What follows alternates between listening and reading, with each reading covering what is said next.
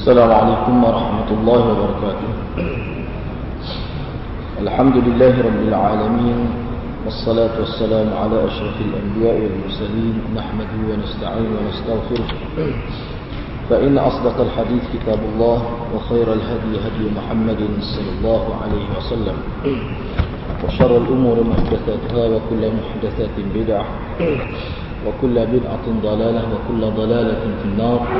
قال رب اشرح لي صدري ويسر لي أمري واحلل عقدة من لساني يفقه قولي الحمد لله bersyukur kepada Allah Subhanahu wa taala pada dengan izinnya dapat kita bersama pada malam ini insyaallah pada malam ini kita nak sambung dengan perbincangan uh, pengajian hadis matan arba'in uh, kira-kiranya hadis yang ke-18 yang mana sebelum ini telah pun kita uh, bicarakan berkenaan dengan hadis ini. Insyaallah pada malam ini kita nak uh, nak bincang okay, nak berhabislah eh? nak akhirkan perbincangan dengan hadis yang ke-18. Yang mana tajuk hadis ini adalah berkaitan dengan takwa kepada Allah dan baik budi pekerti. Uh, saya baca sekali lagi hadis ini sebagai peringatan عن أبي ذر رضي الله عنه ومعاذ بن جبل رضي الله عنه عن رسول الله صلى الله عليه وسلم قال اتق الله حيثما كنت وأتبع السيئة الحسنة تمحها وخالق الناس بخلق حسن. رواه أحمد والترمذي والدارمي والحاكم والبيهقي في شعب الإيمان. Maksudnya diriwayatkan daripada Abi Dzar dan Mu'az bin Jabal radhiyallahu anhuma yang diriwayatkan daripada Nabi sallallahu alaihi wasallam. Baginda bersabda, "Bertakwalah kepada Allah di mana saja engkau berada. Iringilah kejahatan yang dilakukan dengan melakukan kebaikan. Niscaya kebaikan akan menghapuskan kejahatan." Hadis ini riwayat Imam Ahmad, Tirmizi, Darimi, Hakim dan Baihaqi. Jadi sebelum ini saya sudah sebut dah dalam hadis ini dia ada beberapa perkara penting. Yang pertama yang berkaitan dengan takwa kepada Allah Subhanahu wa taala. Yang kedua mana kejahatan yang dilakukan kata Nabi sallallahu alaihi wasallam jikalau selepas dilakukan kejahatan dilakukan kebaikan diiringi dengan kebaikan maka tamhuha kata Nabi mana kebaikan yang dilakukan itu dia mampu menghapuskan kejahatan yang dilakukan. Dan yang tiga, khaliqin nas bi khuluqin hasan.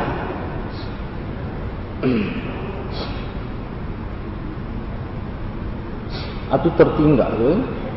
Ha, tertinggal dia punya terjemahan dia tu. Wa khaliqin nas bi khuluqin hasan dengan erti bergaulah dengan manusia, bermuamalatlah dengan manusia, layanilah layanilah manusia itu bi khuluqin hasan dengan akhlak yang baik, mana dengan budi pekerti yang baik. Mana hadis ini tiga perkara lah yang Nabi nak secara umum tiga perkara. Yang pertama sekali berkenaan dengan takwa kepada Allah. Lepas itu taubat dengan melakukan amal saleh seterusnya selepas melakukan kejahatan. Dan yang ketiga adalah bentuk uh, kita kata muamalat sesama manusia. Ha,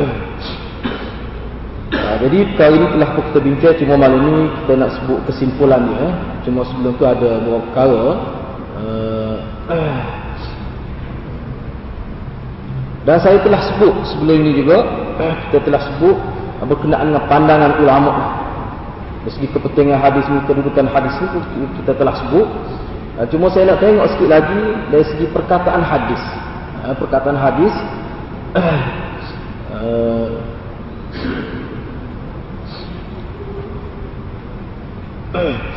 jadi dalam hadis ini disebut wa atbi'is sayyi'ah al-hasan. Iringilah kejahatan yang dilakukan dengan melakukan kebaikan. Nescaya kebaikan yang dilakukan itu mampu menghapuskan kejahatan. Jadi apa maksud tamhuha yang kita ertikan sebagai uh, kebaikan yang dilakukan akan menghapuskan kejahatan.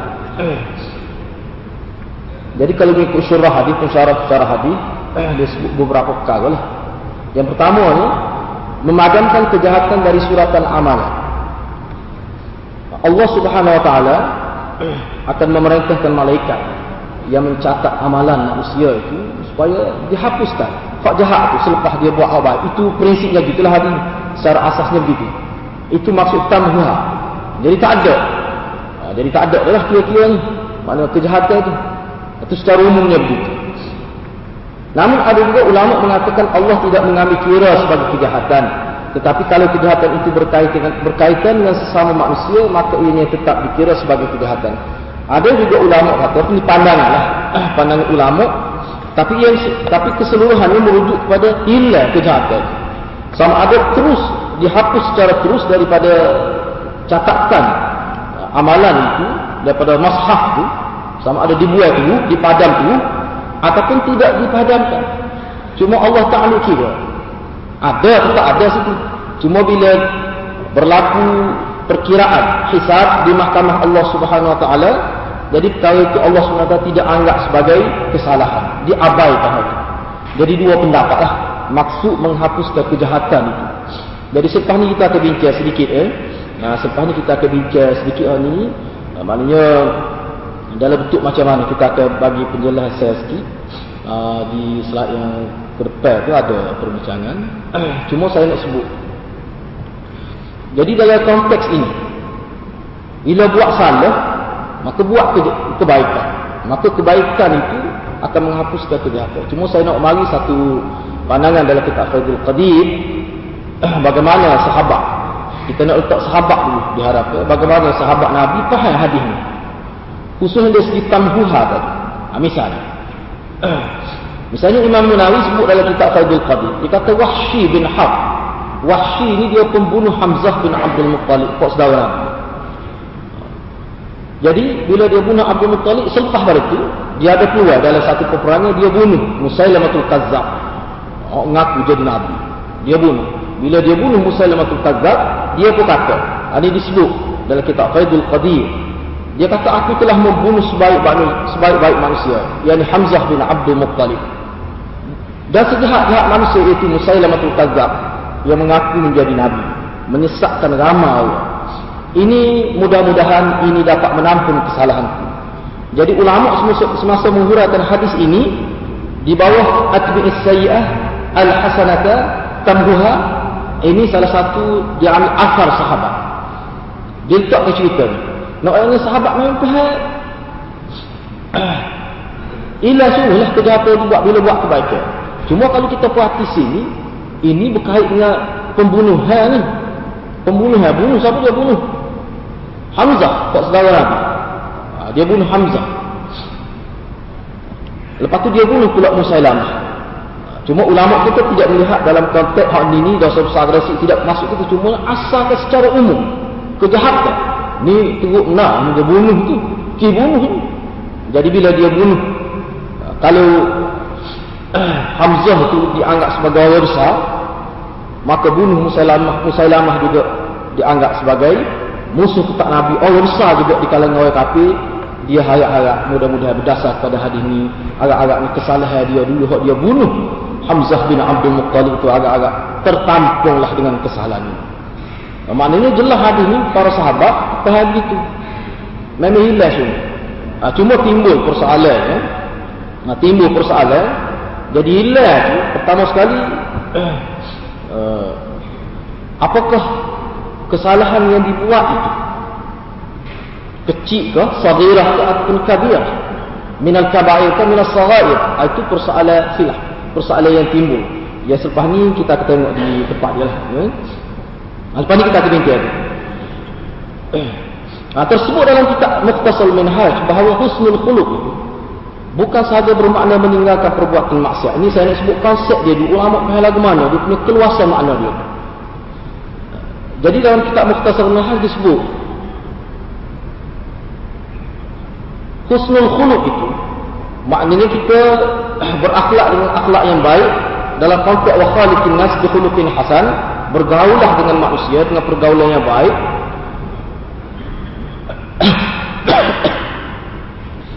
Jadi dalam kitab ni dia sebut ni nak keluar mana? Dia kata orang dia kata Husnul khuluq itu bukan bermakna meninggalkan perbuatan maksiat tetapi ini merupakan himpunan sifat-sifat maha mudah seperti yang terdapat dalam Quran dan sunnah yang sepatutnya terkumpul dari dia yang mukmin. Nah, sebabnya gini. Ah, sebabnya ada setengah-setengah kalangan yang memahami bahawa husnul khuluq ini maknanya kita buat baik dalam setengah-setengah perkara dan kita tidak buat uh, maksiat. Dia faham itu saja. Buat baik ini dalam konteks yang sempit misalnya dia. Bui salah. Uh, tidak buat jahat pada orang benar maksiat.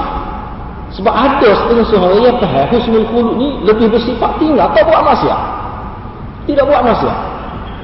Jadi itu yang kita ada ayat. Husnul khuluq bukan semata-mata meninggalkan tidak buat maksiat tidak. Tidak begitu maknanya. Tetapi dia bersifat dua serentak. Dia mesti kita memahami secara berkembang. Termasuk dalam husnul khuluq buat baik.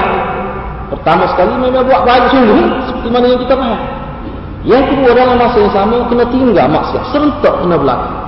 Sebab itulah ulama kata husnul khuluq di sebenarnya dia berkait dengan amar ma'ruf nahi munkar. Dia berkait itu juga sebenarnya. Memang dia berkait. Serentak kali tinggal. Kalau dia amal ma'ruf saja, menyebabkan jadi orang buat baik saja. Penumpuan kepada nahyul munkar, kurang misalnya. Tak akan tercapai juga maksud takwa itu. Kerana husnul khuluq ni berada di bawah payungnya takwa. Dia tak akan tercapai juga. Jadi di sini, tuan kita mukhtasar mihah kena ayatnya, bahawa untuk tercapai maksud husnul khuluq itu, yang mana dia berada di bawah payungan takwa itu, dia mesti berjalan serta. Maknanya, buat baik kepada orang, dalam masa yang sama kena tinggalkan segala maksiat. So, yang kedua, termasuk dalam husnul khuluq juga seseorang ah ni, ini pemahaman ulama. Termasuk dalam husnul khuluq juga seseorang khususnya umat Islam dia mesti fikir apa ajaran Nabi. Hak dia tak ikut lagi. Hak dia ikut tu dia, dia kena fikir sama. Dia kena ikhtiar cuba nak buat supaya semua orang panggil sifat-sifat mahmudah itu dia cuba nak supaya dia dapat buat. Dan segala sifat-sifat majmumah itu dia akan tinggal sebelum-belum. Jadi mikir ke arah itu, berusaha ke arah itu, sentiasa pergi kepada wawasan itu, itu termasuk husnul khuluq juga. Oh, maknanya luah. Jadi maknanya dalam kitab ini sebut dia tidak tumpu kepada zat perbuatan itu saja. Husnul khuluq ini bukan tumpu kepada zat misalnya dia semaya. Dia bayar utang. Dia baik kepada dia. Maka itu husnul khuluq. Memang tidak dinafikan. Itu salah satu. Itu mana zat perbuatan. Mana kita berusaha ke arah nak supaya kita dapat ikut semua sunnah Nabi. Dia tinggal semua lain Nabi. Usaha itu sendiri. Usaha itu. Tak buat lagi usaha ke arah itu. Dalam apa saja memikir, tanya orang dan sebagainya. Perkara itu juga termasuk dalam husnul khuluk. Maknanya, makna dia faham itu sangat luas. Ha, Jadi setiap tindakan kita, setiap tindak kami kita, usaha kita nak supaya kita dapat berada dalam situasi yang baik. Misalnya kita kata, kita ambil satu contoh yang ringkas. Bila nak buat rumah misalnya. Ha, kita ingat Nabi kata aljar bila nak buat rumah tengok jiran dulu mana kita pergi tinggal di sekitar itu sebelum buat rumah sebab apa? Sebab di situ kita akan duduk membesarkan anak kita ha, jadi kita teringat kata-kata Nabi. Kerana kalau kita berada di kejiranan yang tidak baik kalau kita berada dalam suatu persekitaran yang tidak baik maka boleh jadi anak kita terbentuk dalam suasana itu jadi fikir waktu buat rumah itu termasuk dalam husnul khuluk juga. Termasuk juga. Maknanya luah Ulama kita nak supaya kita faham husnul khuluq ni luah. Iringi kejahatan dengan kebaikan.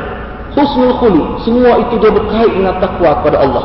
Saya tengok dalam syarah-syarah hadis mana tidak khilaf sebenarnya bahawa melakukan kebaikan melakukan kebaikan setelah buat kejahatan ataupun melakukan kebaikan itu sendiri lepas itu berusaha untuk melakukan husnul khuluq tingkah laku yang baik dalam semua aspek Memang ulama kata itulah yang termasuk dalam maksud takwa. Itulah maksud takwa. Salah satu makna takwa. Ini orang panggil dalam istilah dia dia panggil dia panggil uh, at-ta'rif bil mithl. Kita buat mari ta'rif, buat mari definisi dengan sebut contoh. Misalnya orang tanya kita, orang tanya kita kuih ni ke Ada gitu. ah. Ken, uh, kita kata orang tanya kita kenderaan itu apa? Ah, kereta. Itu dia panggil kita mendefinisikan sesuatu dengan semua contoh. Tak salah boleh juga. Khususnya untuk orang kampung dia mudah faham. Misalnya pernah Allah tanya Sayyidina Umar. Ah, syirik itu apa? Ini dalam konteks sejarah Arab, dalam konteks pengamalan di masyarakat Arab. Syirik itu apa? Masyirk. Sayyidina Umar kata as-sihr. Syirik itu syirik. Ah, syirik. Apakah sihir memang syirik selalu? Umumnya begitu. Jadi ulama faham. Apa Sayyidina Umar mentakrifkan syirik dengan sihir? Ha, ini dia panggil at-ta'rif bil mithli. Mentakrifkan sesuatu dengan mak mali contoh dia. Ha, boleh, tidak salah. Jadi orang mudah faham. Jadi kalau nak tahu, tak tengoklah. Bak kenapa Sayyidina Umar kata begitu? Ha, bila dibuat analisa terhadap sihir, oh dia banyak berkait dengan syirik, berkait dengan anggapan, berkait dengan kepercayaan, berkait dengan pemujaan. Maknanya dalam syirik, syirik itu, amalan itu memang jelas. Eh, dalam sihir itu, amalan dia memang jelas. Ada usul-usul syirik. Maka Sayyidina Umar tu sebut sihir. Kita kena faham bila Sayyidina Umar sebut sihir, orang Arab memang dia tahu sihir. Bukan benda yang majhul sihir dalam pandangan orang Arab. Sebab sihir ini menjadi dalam daging orang Arab. Oh, sihir. Memang orang Arab maklum lah. Jadi bila sebut sihir itu nampak selalu. Memang dia faham. Tak perlu hurah. Ah, sebab tu Sayyidina Umar dengan kecerdikan dia, sebut begitu.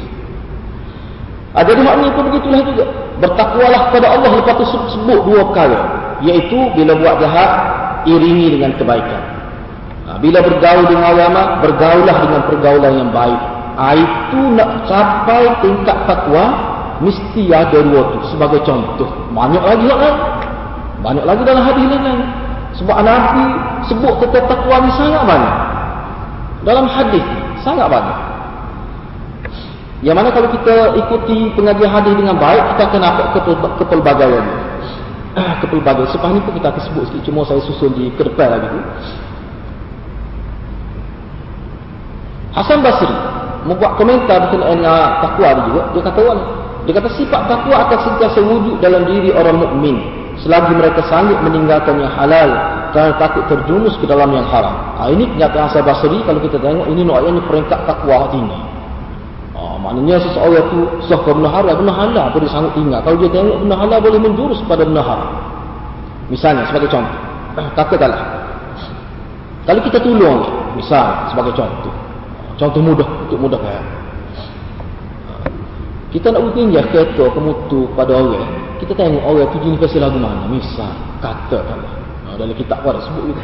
Kalau kita begini, kita yakin dari kita ni. Kalau ini mungkin dia akan guna mutu kita kau sebab kadang kita nak pergi jauh. Outstation dua tiga hari. Kita nak tinggal ke dia. Kita tahu dia dia ni. Jenis kaki gim, gingai sampai tak emai.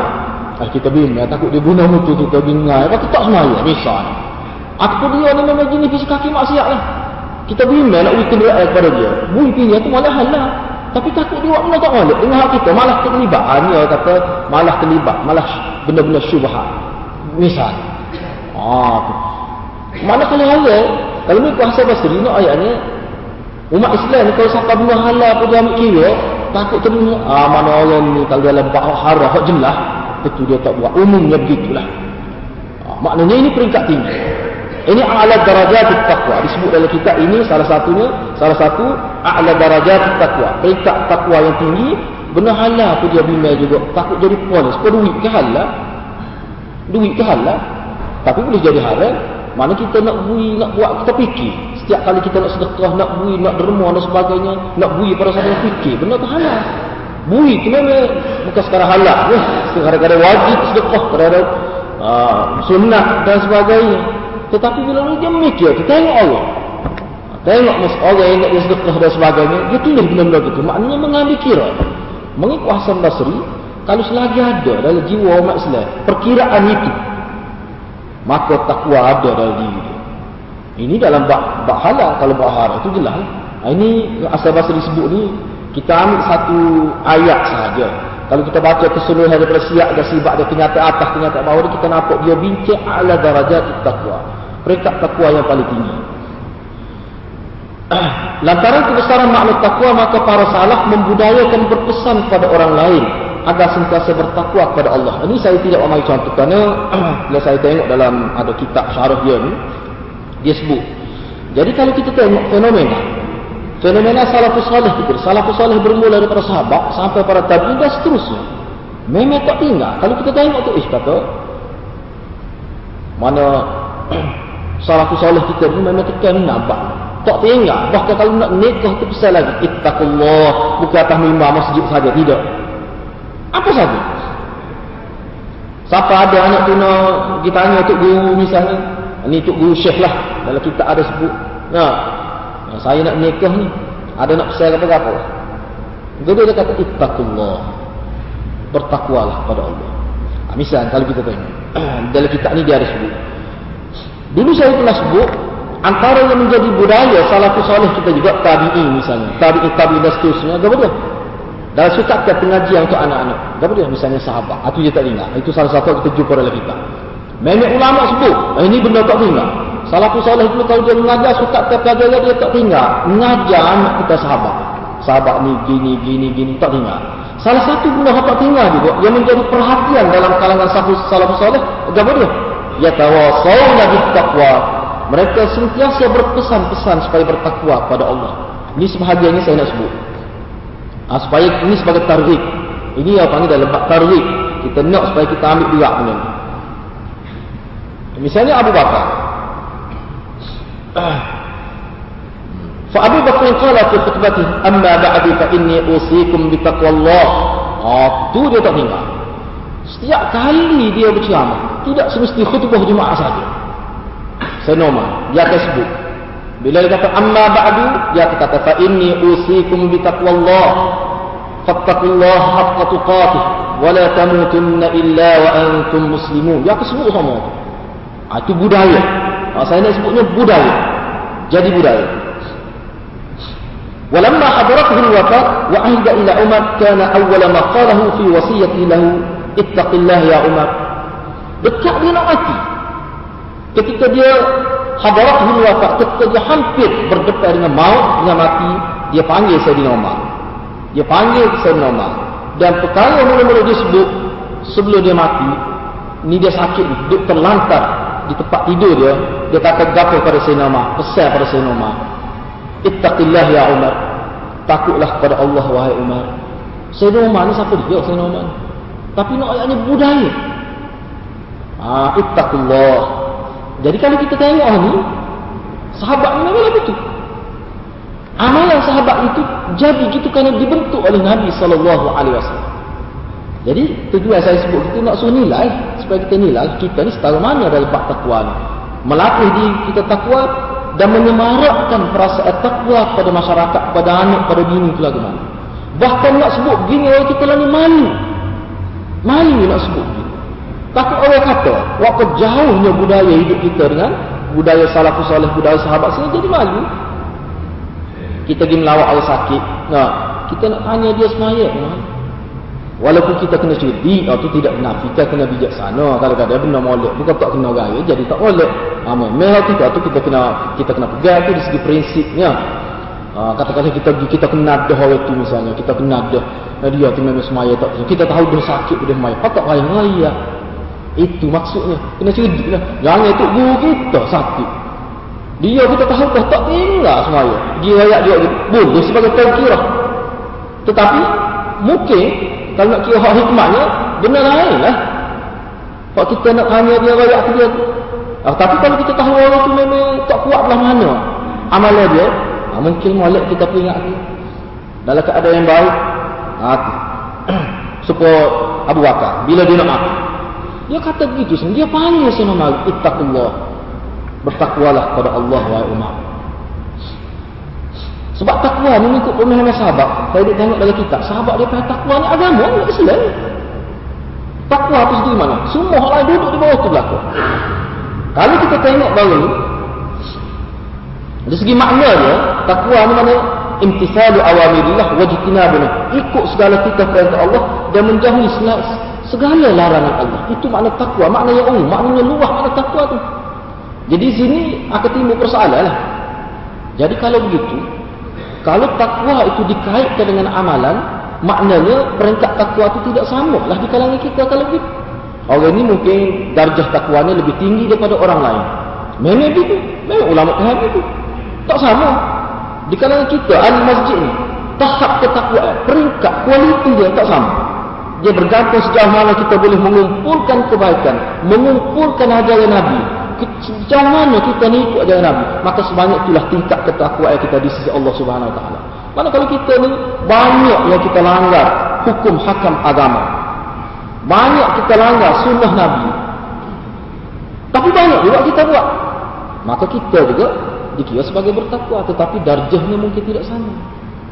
Sebab tu ulama kata seseorang yang seseorang Islam tu bila buat maksiat tidaklah jadi tak takwa dia. Tidak, takwa dia tu. Nak cari mana orang Islam sahabat ada rasa. Ai payah. Mesti ada buat. Suka-suka dengan bini hok payah, hok payah, hok payah nak tinggal dosa dengan bini. Ah, dosa dengan bini, nganu atau payah. Ngawilak, ngawilang dia boleh ok, dia boleh ok. Dia boleh ngelik. dia boleh tutup kelemahan dia. Jerit semut pun tak mampu dengan orang lain.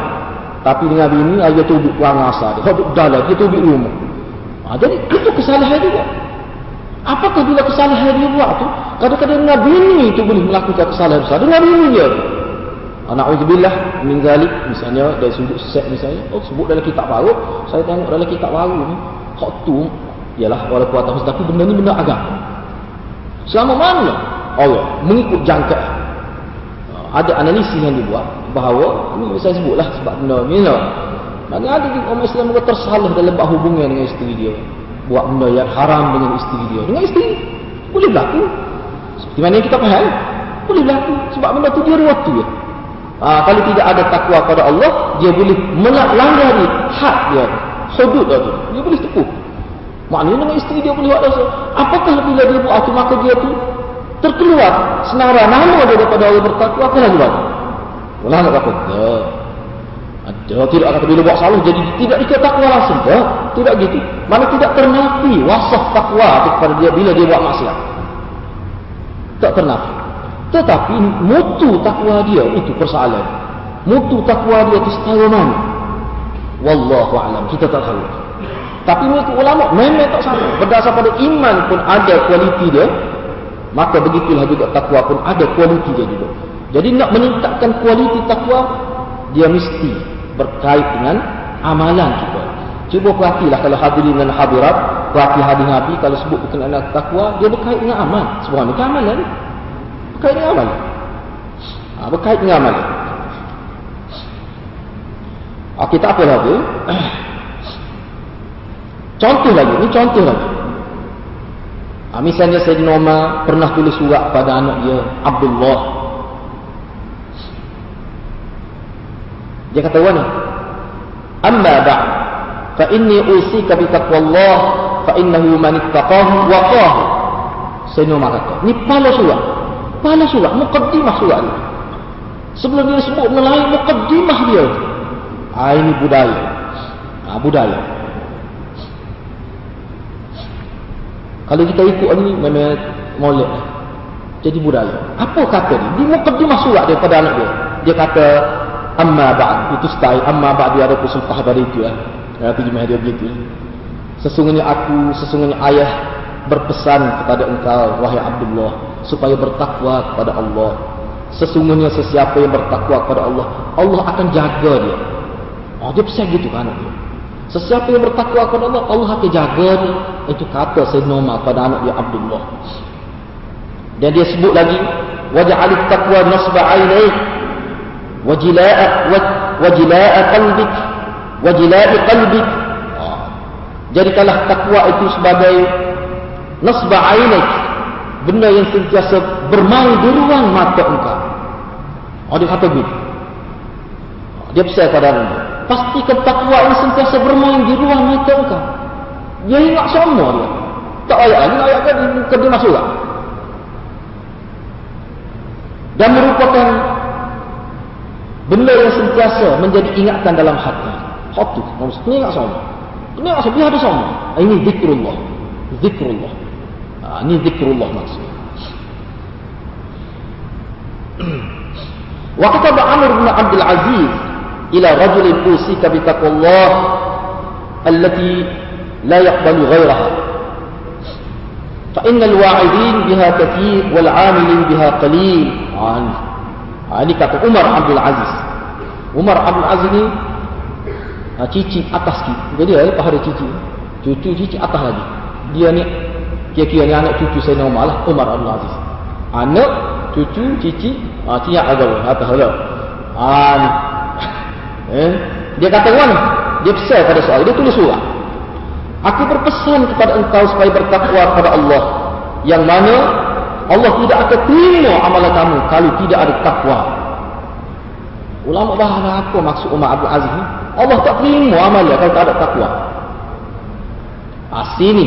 Ha, sebab itulah. Kalau kita tengok misalnya kita kita Ihya Ulumuddin bahasanya ni. Ha, cuba hadir-hadir rujuk sedikit sebab ada terjemahan kan.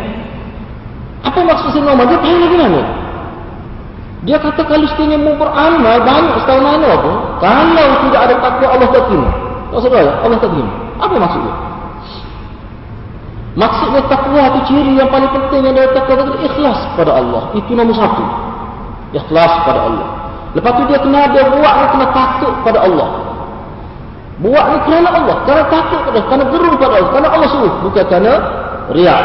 Bukan kerana sum'ah. Ada sifat-sifat hati yang sebut oleh uh, Imam Ghazali. Tak ada. Ah, maknanya itu maksud takwa yang dimaksudkan. Ah, yang dimaksudkan oleh Umar Abdul Aziz. Dia kata, oh, dia kata, di akhir surat dia tu dia kata, di akhir mukadimah dia, Allah yang bui peringatan kepada Allah supaya bertakwa ni lama. Kau juga kecek saya ni lama. Kau juga kecek orang yang takwa. Oh, kalau dia sedap petah bercakap lagi, sedap kau tu lama gini lagi tu. Tapi al-amiri Nabi Hak betul-betul mempraktikkan takwa dalam diri kali sedikit. Ini pengamatan Umar bin Aziz. Hak kecek tu banyak. Hak buat tu sikit nak menterjemahkan makna takwa dalam diri itu kali sikit. Berkecek mudah. Sebab tu benda ni jangan kecek. Buat. Kecek tak ada apa. Kena buat. Siapa yang boleh menterjemahkan takwa dalam diri dia dalam bentuk din bentuk kehidupan maka dia akan capai lah kelebihan-kelebihan agama yang dicadang oleh Allah subhanahu wa ta'ala ha, itu pesanan Umar Abdul Aziz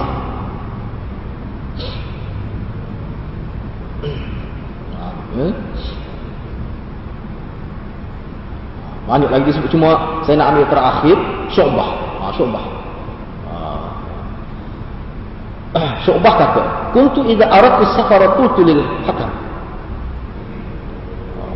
Dia kata bila saya nak pergi musafir, saya kata kepada hakam nama orang. Ha. Alakah hajah? Ada perlu ke? Ha, bila dia nak pergi musafir ni, dia tahu ke hakam. Ada ada ada ke? Ada nak kata berapa? Ha. Jadi Syu'bah tanya hakam. Ada hajat ke? Hakam tu besar pada Syu'bah. Ha, ni orang besar pada Allah. Dia kata mana? Usika bima awsa bihin Nabi sallallahu alaihi wasallam Mu'adz bin Jabal thumma dzakara al-hajj. Ya hakam dia kata, aku nak pesan kamu sebelum pergi musafir, sebelum engkau pergi musafir, aku nak pesan seperti mana Nabi sallallahu alaihi wasallam pesan pada Mu'adz bin Jabal. Dalam hadis tu, dalam hadis Mu'adz bin Jabal sahih tu hadis ni sebagai dan ketua delegasi dakwah Nabi Mu'adz bin Jabal. Ha, Mu'adz bin Jabal. Dia dia ni ahli diplomatik. Mana hadis uh, Mu'az ni bila dia nak pergi Nabi suruh dia berdakwah lagi Nabi sebut lagi ni gini gini gini ha, kalau tak ada dalam kitab Allah mau nak hukum mana ha, dia kata saya nak hukum dengan hadis kalau mu tak jumpa dalam hadis mau nak hukum dengan dia kalau dia tanya tempat mau ni pokok nu ni tempat lagi ni pokok Yahudi ni dia reti kitab Taurat dan Injil Mu'az kata kalau tak jumpa dalam kitab saya ke istihad istihad berdasarkan Quran dan hadis masa apa Nabi Luhut dah ada gini Oh, Nabi puas hati dengan Muaz. Cerdik dia. Dia kata kalau saya tak jumpa dalam Quran, saya tak jumpa dalam hadis, saya akan ijtihad berpandukan Quran dan hadis. Akhir, ha, bila dia ayat gitu, Nabi tersebut dia. Nabi suruh dia bertakwa kepada Allah.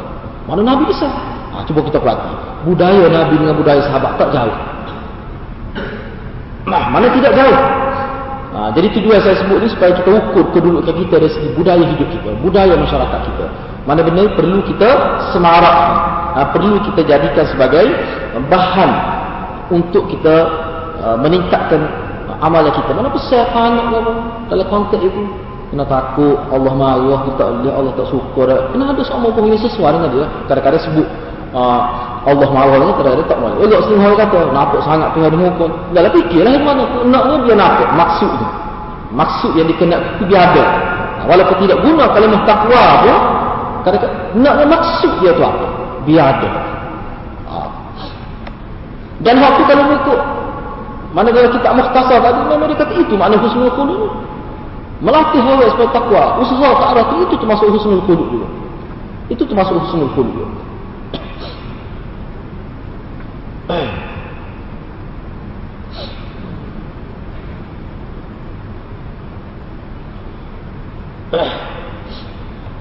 Ini saya sebut kata-kata Ibn al-Arabi. Daya kita nak amal husnul khuluq ni, setahu mana? Untuk dapat kelebihan hadis ni, kelebihan lah boleh pahala besar ni hadis ni. Kita nak amal di kalangan orang Islam saja kalau kafir lah. Ha, ini pandangan Muhyiddin Ibn al-Arabi. Ibn al-Arabi. Dia kata kan, yang baru dikali di makam khullah. Orang yang nak mencari makam khullah, makam dekat dengan Tuhan. Nak jadi khalil Allah laki-laki ni. Orang nak rapat dengan Tuhan dengan serapat-rapatnya, dia mesti melaksanakan husnul khuluq pada semua makhluk. Sama ada makhluk manusia dan makhluk yang tidak manusia. Hatta dia kata mu'minihim wa kafirihim. Sama ada mereka itu mu'min atau kafir. Binatang dan sebagainya itu. Dan kalau, kalau, kalau manusia, Islam dengan kafir semua kita kena amat. Kena husnul khuluq. Kalau dia tidak kafir harbi lah, kalau kafir dhimmi. Kafir yang tidak menampakkan nak menentang orang Islam. Itu maka kita kena boleh. Mana boleh pala? Ibn al-Arabi faham lagu tu. Katakanlah dia kata, dia sebut lagi. Fa'idha lam yastati' bil-zahir. Katakanlah kita nak buat baik pada orang ini, kita tak mampu dengan zahir, dengan nyata. Fabil batin. Kata Ibn Awi, kita, kita buatlah husnul khuluk dengan cara batin. Lagu mana husnul khuluq dengan cara batin? Bi ayyad'u bi ayyad'u lahum. Bainahu wa bain rabbi. Seseorang itu dia berdoa kebaikan untuk orang lain. Antara dia dengan Tuhan dia tak ada siapa tahu.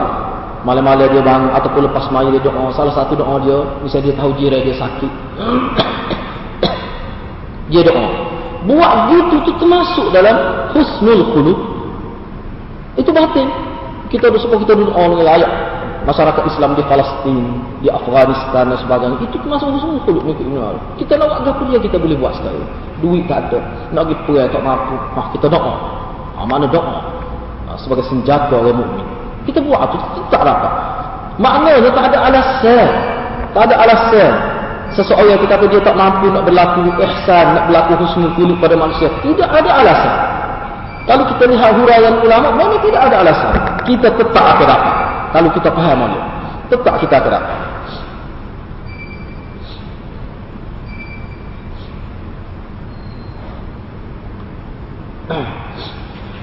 Ha, jadi antara kemuskilan yang timbul berkata hadis apabila ha, antara persoalan ini dalam kitab saya tengok dalam kitab tu ada lontaran-lontaran persoalan yang dikemukakan oleh ulama lah.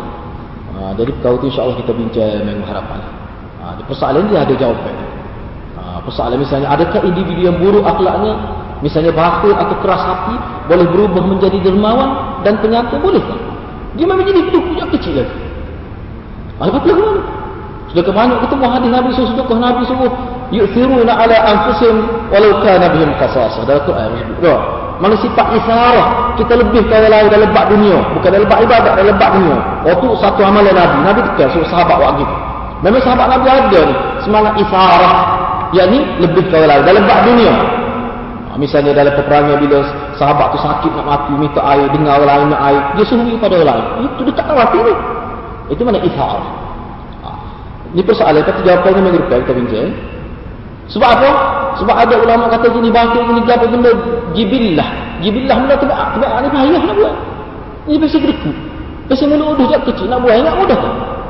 Lepas tu bagaimana dia nak beramal dengan banyak itu hadis yang sebut itu jadi molek? Adakah?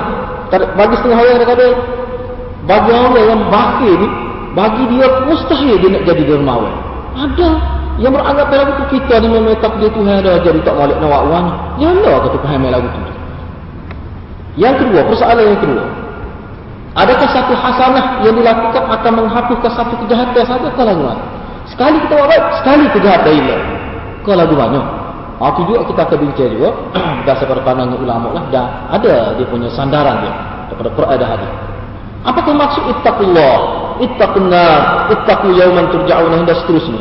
Apakah maksud bertakwa kepada Allah? Bertakwa, takutlah pada Allah, takutlah pada api neraka, takutlah pada hari kiamat misalnya.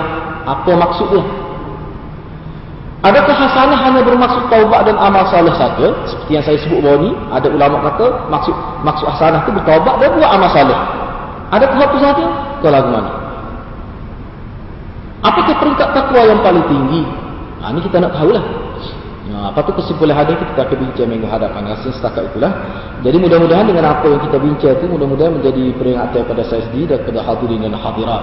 Biar kita nampak keluasan agama. Penting sangat kita tahu benda ni. Supaya umat Islam itu dia tidak berasa jauh daripada Allah. Tujuan ni nak supaya umat Islam itu dia berasa dekat dengan Allah Subhanahu Wa Taala. Jangan dia berfikir bila dia tidak mengaji agama, dia tak erti baca Quran, katakanlah aku baca Quran tak habis. Memang tak erti lah dia ni. Kenapa apa ingat? Kadang setengah orang itu menangis. Setengah orang itu menangis. Saya pernah jumpa seorang yang tak boleh baca Quran. Tak cakap ajar, dia tak boleh. Menangis. Lepas tu lagu mana saya, dia kata. Patut, ni orang mu'allaf, seorang mu'allaf. Uh, dia duduk mengaji Quran. Uh, jadi dia menjerit dalam kelas.